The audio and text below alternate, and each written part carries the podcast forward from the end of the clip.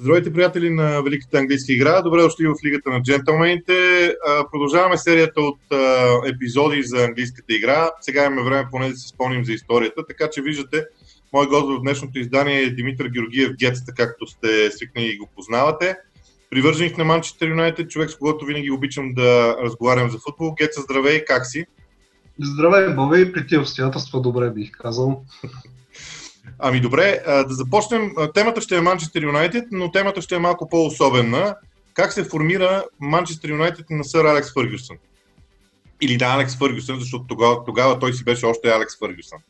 Така че да започнем с а, нещо, което струва ми се би било интересно. Какво представляваше Манчестър Юнайтед преди Алекс Фъргюсън да дойде начало? Ами това е много интересно, тези 26 години, които Юнайтед беше без титла, всъщност след времената на, на сър Бъзби отбора се срива и стига до, до това да изпадне в по-долната дивизия. Разбира се, веднага на следващата година успява да се качи обратно. И дори в края на 70-те има момент, в който се бори за титлата, а, като всъщност един кръг преди края с, с равен брой точки с Ливърпул, но въпреки това, въпреки че го от последния матч с много лоша голова разлика, така иначе не е имало шанс да спечела чемпионата завършват на две точки, но за целият този период всъщност отбора се лута в средата на таблицата нагоре-надолу и това се променя малко или повече, когато а, назначават Рон Аткинсън а, за менеджер на Юнайтед. Е, той тогава всъщност се изгряваше тренер от Уест Бромич Албиан пристига и всъщност а, то после се вижда и в други отбори, които работи. А, има навика да си взима един и два футболисти от предишния отбор, които познава добре. А, и всъщност веднага си личи амбицията на клуба, защото с идването на Аткинсън всъщност се прави доста сериозен а, а, трансферен прозорец с много покупки. А, взимат а, Робсън за тогава британски рекорд трансферен. И всъщност доста, доста силна селекция. А, още други играчи, които взимат Степълтън, който ще е голмайстор на отбора следващите почти 8 години. Маград взимат тогава този сезон се промотира Лайтхаус и още, още самия сезон се вижда в началото, че всъщност нещата започват да се получава, отбора играе много силно и всъщност разликата спрямо предишния менеджер е много голяма, защото предишният менеджер е по-дефанзивно настроен. Има настроение, хората започват да харесват много играта и всъщност този сезон Юнайтед не печели титлата, защото към февруари месец имат един период, февруари, началото на март от 9 мача, които печелят само един.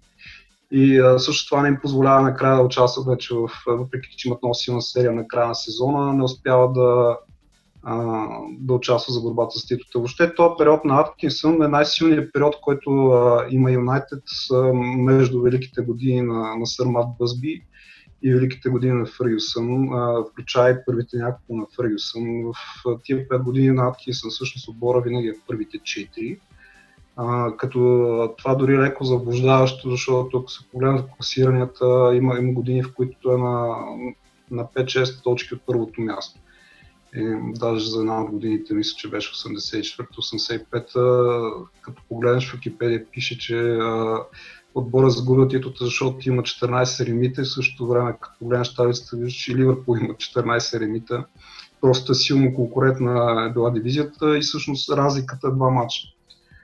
А, другото, което е интересно, това с което също този тим успява, всъщност те са доста силен а, такъв къп тим и се представят много добре в купите. А, два пъти печелят а, FA Cup, като а, единия път а, втората купа, която печели Аткинсън, всъщност а, на полуфинал бият Ливърпул, а на финала бият Евертън, които са, ще станат шампион след това с много силна серия на края на сезона. И Юнайтед се връщат и на европейската сцена, има там страхотен матч с Барселона на, на четвърт финал за КНК и после на финала губят, т.е. на полуфинала губят от Ювентус, на следващата година в УЕФА стигат до, една, до четвърт финал. И разбира се, след това идва трагедията на, на Хейзъл и всъщност, въпреки че се класират високо, няма европейски футбол. А, защо разказваме това е важно да обясним? Защото Манчестър Юнайтед има своите заложби за успех още тогава при Рон Аткинсън. Да не забравяме, че Ман Юнайтед е първият клуб, който излиза на борсата, за да привлече допълнителен капитал, с който да се развива. Тоест, бизнес а, погледа на Юнайтед по принцип през годините не е от сега. А, винаги Юнайтед се отличава с това, че има един така по-интересен бизнес подход в а, работата си. Тук някъде стигаме до темата Фъргюсън и аз ще я започна, като разкажа всъщност нещо, което за мен е също много важно, именно периода на Алекс Фъргюсън точно преди да дойде в Юнайтед. Сега, той по принцип в, в Абардин, в Шотландия, има огромен успех, печели след това купата на носителите на национални купи. става помощник на Джок Стейн в националния отбор на Шотландия и когато той си отива от този свят за зла беда, на 10 септември Фъргюсън поема контрола. И тогава е първият скандал всъщност с Ливърпул, когато Фъргюсън вади от състава Алан Хасен като централен защитник, който е бил изключителен централен защитник за времето, човек, който изнася топката с дрибъл от своето поле и така нататък, само и само да заложи на двамата централни защитници на Абардин, Уили Милър и Алекс Маклиш, същия този Алекс Маклиш, който ние после познаваме а, като менеджер. И тогава Алан Хансен а, и, и а, Кени Дълглиш всъщност влизат в доста сериозна конфронтация с а, Алекс Фъргюсън. Днес изчетох доста статии по въпроса и за първи път си признавам нещо, което днес научих, а, и че има слухове, че а, в края на, на сезон 84-85 Алекс Фъргюсън е свързан с Ливърпул, но тогава работата е дадена на, на Кени Дълглиш, което е само допълнителна завръзка с а, а, това, което се случва между Алекс Фъргюсън и Ливърпул. Разказвам го, защото нези думи на Фъргюсън, че искат да свали Ливърпул от техния трон, а, изглеждаха през годините винаги сякаш малко извън, а, извън контекста. А струва ми се, че това обяснява ситуацията. И само още нещо да кажем. Фъргюсън е прозрял в своята кариера, преди да отиде в Man United, е прозрял, че бъдещето му на юг, е на юг от шотландската граница. Първо му е предложен поста в Тотнам, това е сигурно. След това е бил интервюран и в Арсенал. И на двете места обаче предпочитат други менеджери, които са по-близки, по-свързани с съдбата на клубовете. Тогава това е било модерно и всичко това се оказва за късмет, за късмет със сигурност на Фергюсън. И гет, сега стигаме всъщност до този момент, когато а, след кошмарно начало на, на сезона, не мога да цитирам точно загубите и равенствата, но Man United започва един а, сезон 86-7 по кошмарен начин и всъщност той сменя Рон Аткинсън. Какво се променя тогава? Аз ще върна малко назад. Всъщност, Добре много, много интересен момент, защото предния сезон всъщност Юнайтед започва страхотно сезона.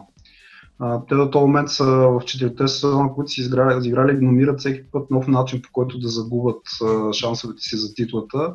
Но този сезон е уникален, защото всъщност от началото на сезона до ноември а, мисля, че има две ремита само и отнасят абсолютно всички в лигата, с които играят. А, след което а, от този момент до края Значи това е примерно 2 ноември. До края на сезона имат само 7 победи. И а, разликата при предната ми била толкова голяма, че всъщност някъде в февруари месец, началото или по средата, не помня точно, но чак тогава се от първото място и накрая завършва четвърти. И през лятото има много силни а, така, брожения сред феновете, но борда решава, че всъщност заради петте години, които има Аткисън, те ще си запазят доверието в него и а, всъщност а, следващия сезон започва по начина, по който завършва предишния. И до началото на ноември всъщност а, мисля, че победите са три, а, които прави United и са всъщност на 20-то място. И изпадат до 21-во и точно при да го вълнат се качват до 20-то място, имат една победа, но след това губят в купата на лигата, което вече съвсем убеждава борда, че нещата няма да се получат. И а, всъщност тогава решават да действат и вече избират ти каза Сър Алекс Фергюсън. И това е един много интересен момент, защото, как да кажа, по-късно Алекс Фергюсън, въпреки там всичките неща, които знаем за него, беше малко така като по-отлежало уиски, нали? силен вкус, но все пак така по-меко, докато Фергюсън в тези години е бил направо страховит говорят всички твърдения на, на хората, които са работили с него и футболистите. А, и а, всъщност в момента, в който влиза събрекаването на, на Юнайтед, той казва, окей, всичко до тук, което било било, сега започвам от начало, обаче има нови правила. И а, се опитва да даде една много солидна дисциплина, като а, той по-късно в интервюта вече към края на си казва, че всъщност неговото разбиране не е, че той трябва да менажира отбор.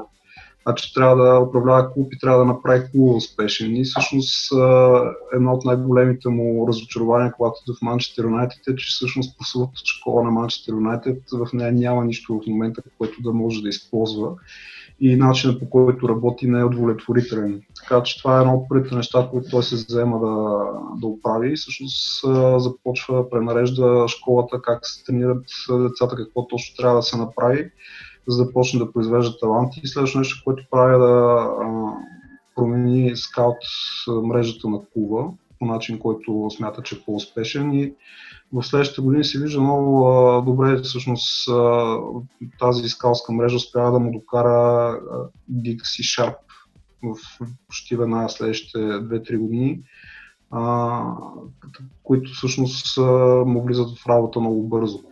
А, и реално погледнато, всъщност има много добри препратки. Доста хора смятат, че всъщност се прекарвало доста време с Бъзби а, в този начален период на клуба, а, за да разбере всъщност как работят нещата в клуба, да придобие това, което ти каза, усещането за клуба, което, заради което назначават хора близки до клуба по това време. Фергюсън, понеже го няма, всъщност си го придоби от страна на, на Бъзби, не кой е по-добре да питаш за тези неща от самия Сърмат. И а, друга промяна, която прави е, че променя диетата в клуба. Фергюсън а, твърдо е вярвал, че това има значение. А, въобще за алкохол не може да говорим. Имал е страшен проблем с хората, които пият. Аз после ще разкажа нещо точно по тази тема. Аз сещам за една интересна история от Сен Мирен, един от, от тогавашните му звезди. След матч в неделя човек в бар отива да изпие едно и, и попада на Фергюсън. И се припотява целия, защото знае за какво ще стане дума. Фергюсън и да казва, а какво пиеш, я да помириш, ммм, страхотно. Човек си казал, край разминем си. И Фергюсън се доближи и му казал, мъртъв си утре на тренировка ще ти изкарам душата. И, и това нещо всъщност продължава нататък. Нали? И тук стигаме до, до съществения проблем, който има в, в матча по това време. Културата на футболистите е била, че всъщност след матчове можем да пием, включая някои от футболистите си били откровенно алкохолици и, и то в интерес на истината част от звита на клуба, примерно Робсън, Уайтсайд и Маград са си били догарчета по чашка и всъщност така доста са празнували. Да, Гордан Страхан може да бъде причислен към тази група, макар че Гордан Страхан не е чак така, но при него е интересното, че той два пъти успява да се скара с Фъргюсън. Един, един път в Абардин, след това, когато е в Ман Юнайтед, пак Фъргюсън идва в Ман Юнайтед и пак го гони. А, на практика, те по-късно се срещнаха като менеджери във Висшата лига. Аз няма да забравя никога при цялото уважение, което корпорацията Висша лига изисква в отношенията между менеджерите, Гордан Страхан просто не може да понася Фъргюсън и това много ясно, много ясно си личеше. Добре, ние рано или късно ще стигнем до темата Кантона. Обаче, преди темата Кантона се случва нещо. Фъргюсън 3-4 години на практика има а, смесени успехи. Започва обаче да изгражда своя състав, привлича примерно хора като на Стив Брус, ДенисЪрвойн, ако не се лъжа. Младите играчи влизат в а, а, действие. Има, има необходимите трансфери, с които Манчестър Юнайтед започва да се, а, да се изгражда централни защитници нови и така нататък. И всъщност периода 89-та година е много интересен, защото а, аз съм я пускал тази снимка дори в ефир, има един плакат дигнат към него, а, три години а, глупости и ние все още сме пълен шит, примерно, или нещо от рода гласеше на един бял плакат. Даже бяха интервюирали човека, който го е вдигнал и той казва, ами аз го дигнах, защото много обичах Ман Юнайтед, ама какво да направя тогава така изглеждаха нещата. Добре, така ли изглеждаха наистина тогава нещата, току преди да почнат първите купи? Ами нека да ги проследим последователно. Значи всъщност Фергюсън идва в момент, в който Манчестър Юнайтед е на 20-то място. А, и през този сезон горе успява да стабилизира нещата и накрая завършват 11. Има моменти, един период, примерно около много години, в който играят много добре, след което започват да играят неравномерно и в крайна сметка стига до 11-то място. На следващия сезон стига до второто място. Като в интерес на истината това е най-добрият сезон на Манчестър Юнайтед до този момент от Бъзби до, до този сезон. Юнайтед свършват на второ място, мисля, че бяха 80 или 81 точки, на, на 9 точки от Ливърпул. А, за съжаление обаче това е от най-добрите сезони на Ливърпул. горе-долу в 20 век от, от гледна точка на, на брой спечелени матчове, мисля, че губят само два този сезон. И а, въпреки, че Юнайтед имат страхотна серия на края на, на сезона, а, не успяват да просто са твърде назад в точките. Ливърпул са натрупали твърде много в началото. А, на следващия сезон обаче той е много интересен, ако направим корелации с миналия сезон, който имаха сега при Солския Манчестър Юнайтед, всъщност става ясно, че Фъргюсън иска да направи реорганизация в отбора. И а, пак така около а, края на февруари, началото на март, всъщност отбора е наясно какво ще се случи, после спира да играе и всъщност а, последните месеци от сезона Юнайтед мисля, че печелят само една среща или нещо такова, защото това също е момента, в който напускат страха на град, като там има история, че всъщност Фергюсън му е предлагал пари просто да се откаже. Но Маград, крайна сметка, решава, че може да продължи да играе, преминава при Аткисън в Астон Вила.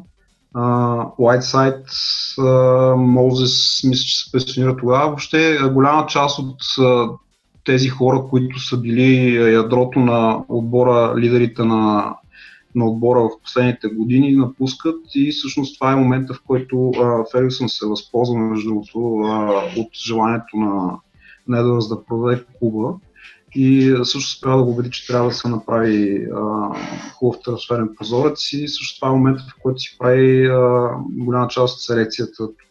Той, в този прозорец в тази, тази година взимат а, Инс, а, Руин го взимат, но го взимат по-късно, а, мисля, че към края на годината, но Фелан взимат, Уеб взимат а, и Дани Лоус. И а, всъщност голяма част от футболистите, които после ще, ще бъдат в ядрото на, на успеха на, на Фергюсън, ги взима по това време. Интересното обаче, че на следващата година всъщност нещата не върват, вече след като е направил тази чистка и така нататък. И а, тук има много интересен момент, защото в популярната култура се смята, че а, онзи трети кръг преиграването, а, където всъщност а, Робинс вкарва гола, с който Юнайтед продължава и стига после и печелят купата, спасява Манчестър Юнайтед, но съм чел доста интервюта и на Робсън, и на Едвард, на самия Фергюсън, а, че всъщност в клуба са били наясно, че нещата върват, че а, школата работи, че всички процеси са на място и се очаква нещата да потръгнат и вътре в клуба не е имало напрежение което да застрашава Фергюсън. Напрежението идва отвън, защото феновете са били недоволни, защото резултатите ги няма и всъщност това е да кажем, преломната точка, защото след това вече отбора тръгва нагоре, почват се появяват, Гиг се включва в отбора, след това вече следват финалните штрихи, които правят този голям отбор, който е на който ще чели първата титла. И тук много интересно четах, не, по-скоро гледах, наскоро има а, и много хубави предавания за, за треньори, в което Гикс разказва за тези години и казва, а, беше страхотно да го наблюдава, защото всяка година идваха по един-двама качествени играчи, ние постепенно ставахме по-добър отбор, по-добър отбор и бяхме много добър отбор, преди да дойде Кантона. Но в момента, който дойде Кантона, станахме невероятен отбор. Добре, този момент е много важен. Само да кажем, че по някакъв начин Юнайтед вече е тръгнал нагоре там. Има спечелена FA Cup, има спечелена Европейска купа преди това срещу Барселона с 2 на 0 с 2 гола на Марк Хюс. Uh, има спечелена купа на лигата, ако не се лъжа преди това, или е загубена купата на лигата от Шефилд Уенсди по памет. Uh, там те побият, бият на полуфинала Лидс в два мача, си спомням. Тоест Юнайтед така или иначе е тръгнал нагоре. А, още в годината, в която... Се първо мисля, че губят финала. Да. А, значи, а, в годината, в която Leeds Юнайтед стана шампион, това е 92-а. Юнайтед също е в битката. И тогава в един момент се вижда, че има огромен проблем в атаката на червените дяволи. Лиц взимат, между другото, кантона по време на сезона. А, трябва да кажем, че Ли Чапман е централен нападател на Лиц. Аз този период вече мога да кажа, че го помня много добре. И а, Ли Чапман беше изключителен централен нападател, страхотен за Лиц Юнайтед. Те спечелиха титлата и се смяташе, че а, няма да, някакси Кантона не беше чак толкова важна фигура, макар че в последствие всички така твърдяха, но може би поне според мен беше по-скоро заради ефекта, който той имаше върху Ман Юнайтед. Но тук стигаме до историята за Кантона, начинът по който той е взет. А, и тук ти давам думата, защото може би това е най-важният момент в цялото това съзряване, което до този момент описваме на Ман Юнайтед под, под, под ръководството на Фъргюсън, да я разкажеш историята ти. Ами, тази история е много, така как да кажа, забавна, защото понякога, колкото да си велик, ти трябва и малко късмет. А, както ти каза, Фергюсън е имал ясното усещане, че му трябва повече нападателна мощ и всъщност първата му цел е бил Алан Ширър. А, но Алан Ширър отива в Blackburn, които по това време са а, Sugar Daddy клуб, собственика ми има огромно желание да, да ги качи в елита на Англия, също си инвестира доста пари от собствените пари а, и успява да направи страхотна селекция а, и съответно успява да вземе Ширър. И а, в крайна сметка Фергюсън успява да вземе Дион Дъблин а, за свой нападател. За, за беда на Дъблин, Дъблин а, обаче а, в началото на сезона той чупи крак а, мисля, че в четвърти или в петия матч сезона.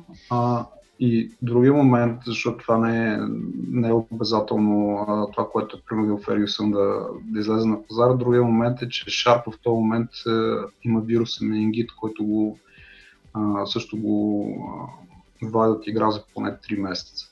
И всъщност Фергюсън се намира в една ситуация, в която всъщност се чувства много къс от към опции в нападение, започва да се отглежда в края на октомври за друг нападател. И нали, леко панически започва да търсят опции. В крайна сметка взимат кантона и то за, за да не е чак толкова висока сума, само за за милиони и две, мисля, че беше а, трансферната сума, при условие, че са предлагали за други нападатели 2,5-3 милиона, просто толкова голяма била нужда.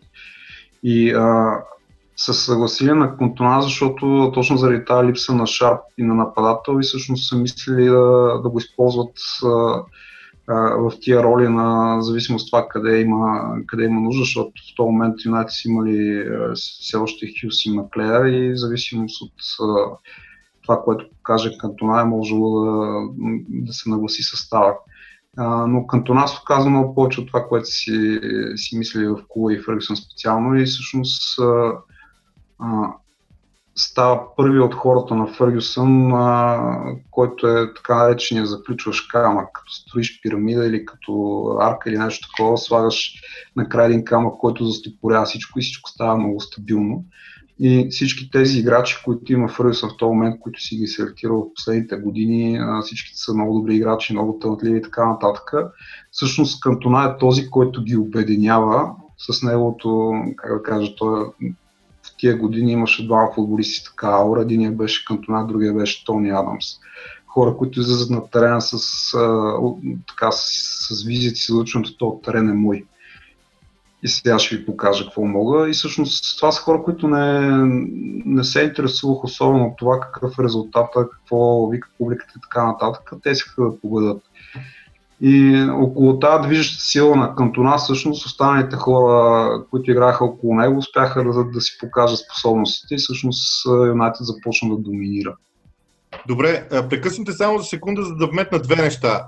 историята около привличането на Кантона е много странна, защото всъщност първо шефа на Лид се обажда на Мартин Едуардс Ман Юнайтед, за да иска Денис, да купи Денис Еруин. естествено, трансфера му е отказан. И тогава Мартин Едуардс казва, какво става с Кантона. И всъщност така започва разговора. Не е да Юнайтед да са отишли директно при лици да са казали, бе, дайте ни Кантона. Разговорът става малко по-различен и дори Фъргюсън се шегувал след това, че едва ли не Ман Юнайтед са направили услуга на Лиц, защото по това време а, Кантона влиза в много тежки спорове с Харт Уинкисън в, в Лиц и всъщност излиза така, се едно Мари прави услуга на лиц, като, като им взима кантона и им плаща, им плаща някакви пари. Но аз сега ще цитирам само головете, които, защото днес ги извадих, а, признавам си, защото ми стана много адски интересно. През календарната 92 година, в 37 мача в лигата преди Кантона да дойде, Мани Юнайтед имат 54 точки общо, това е разбира се в двата сезона, и са вкарали 30 гола, 38 гола. В следващите 37 мача от лигата, те имат 88 точки, което е с 34 повече, и 77 гола, което е с почти 40 гола повече а, в а, сравнение. Просто Кантона обръща тотално този, този отбор. Не само това, те взимат след, там взимат и Калчелки си всъщност Фергюс е един от първите, които започва да, да играят. Аз четах при време, ми беше интересно, а, че 4-2-3-1 оригинално е използвано в Испания, а, мисля в Валенсия, но, но в Англия този, който е, е въведе и беше пионер, беше всъщност Фъргюсън. И а, може би защото имал кантона, въпросът е, че а, имайки по едно и също време леки на нападатели крила като Гикс, Шарп, Хюс и Канчелкис, които всъщност да се движат около подвижна десетка, която Кантона не, е точно нападател, не е точно атакуващ халф, не е точно плеймейкър. Той е Кантона. Той е Кантона, да. Също може да играе роля на някои от тези позиции. Всъщност нападението на, на Юнайтед става изключително а, непредвидимо. И а, голяма част идва от това, което казах за Кантона, неговата непримиримост и умението му да намира изход от ситуации, които преди това, защото ако гледаш матча от този период са доста интересни, може да видиш, че Юнайтед има положение, има ситуации, но не, не успява да ги материализира, не успява да, въпреки че има доминация, говоря за годините преди Кантона, не успява да, да си реализира положенията и да, въпреки, даже наскоро гледах и матч с Арсенал, в който Арсенал спечели с 0-0. И целият матч, всъщност, Юнайтед доминираше матч и правеше положение и всъщност допуснаха, мисля, че имаше две положения за Арсенал, но го вкараха и това беше. А, и всъщност към, Кантона промени тази работа, защото а, успяваше да, да разчупи такива тежки матчове, да вкара гол и оттам нататък всъщност всички се отпускаха и нещата почнаха се получават. Добре, понеже ще вървим към края на този разговор за този период, а, той трябва да бъде завършен с титлата а, срещу Нюкасъл, а, която, кога, която беше влезета в битка с Нюкасъл. Аз имам амбицията до края на април да направим предаване и за Нюкасъл, и за Блекбърн, и за Евертън от 80-те, защото това са много важни теми. Но все пак да довършим този период до 95-та, с какво се характеризира, защото той е много важен. Той е в началото и може би онази реплика на Алан Хансен, тук да направя връзка с началото, онази реплика за Алан Хансен, че нищо не се печели с, с деца, всъщност е, а, може би, последния завършък към това, което Фъргюсън прави, да придаде на онзи отбор цел а, и, и враг, а, разбира се, в добрия спортния смисъл на това. Ами аз първо трябва да кажа, че преди време си направих тази сметка за трансферите от идването на Фергюсън до, до този момент, в който а, всъщност вкарва така речените Фърги Фредлингс в а, употреба. И също трябва да кажа, че нетното количество, нетната сума за трансфери в този 10 годишен период е близка до нулата всъщност цялата тази революция на Фергюсън на практика не струва някакви сериозни пари на клуба. А, това разбира се идва от части от заради футболната инфлация и че успява да продаде така точно преди да започне да залязва Инс, Хюс и Канчелкис за доста солидна сума пари, но а, всъщност както започнахме, едно от първите неща, които Фергюсън прави като идва в клуба е да инвестира в школата, да организира, да направи работеща и голяма част от това нещо е, че всъщност Фергюсън употребява адски много време, всъщност да следи отблизо какво се случва в школата, а, да търси кои са децата, които имат талант, лично да ги а, напъства и всъщност а, реално погледнато, даже мисля, че сина му а, се беше оплакал един път, че те момчета виждат баща му повече, отколкото той го вижда. А, всъщност точно тези момчета, които влизат в първи отбор 95-та година, а, са резултата от цялата тази работа. И може би заради това в следващите години също Юнайтед успява да извади някакви играчи от школата, а, но не успява да извади такова качество, просто защото менеджер не успява по същия начин да надзирава не, и да напъства нещата, отделно, че в края на, на века се промениха правилата за, за това какво може да се взима в школата и откъде. А, и това е единия стълб. Другия стълб е, че Фергюсън е абсолютно безмилостен в тези години. Той по-късно а, демонстрира подобно, подобно отношение към играчите, които трябва да падат в формата и в, в кариерата си и всъщност абсолютно безкомпромисно а, открива кои са слабите брънки в отбора му и постепенно ги заменя. И в същото време продължава да търси млад талант, който да му свърши работа. В тия години успява да вземе Кин, доверява се, най-после си решава проблема с а, вратаря с, в лицето на Шмайхел а, защото част от проблемите му в тия години са свързани с вратарския пост. А, и постепенно успява да интегрира, интегрира Гикс, интегрира, купил си е Паркър, който между другото е доста добър десен бек, но тежко се контузва, промотира Гари Невил и оттам нататък Гари Невил се превръща в неизменен десен бек, може би 15 години след това, стигайки до капитан на клуба. И през цялото време Фергюсън мисли как, как да си подобри отбора, какви методи да използва, всичко ново, което може да се направи.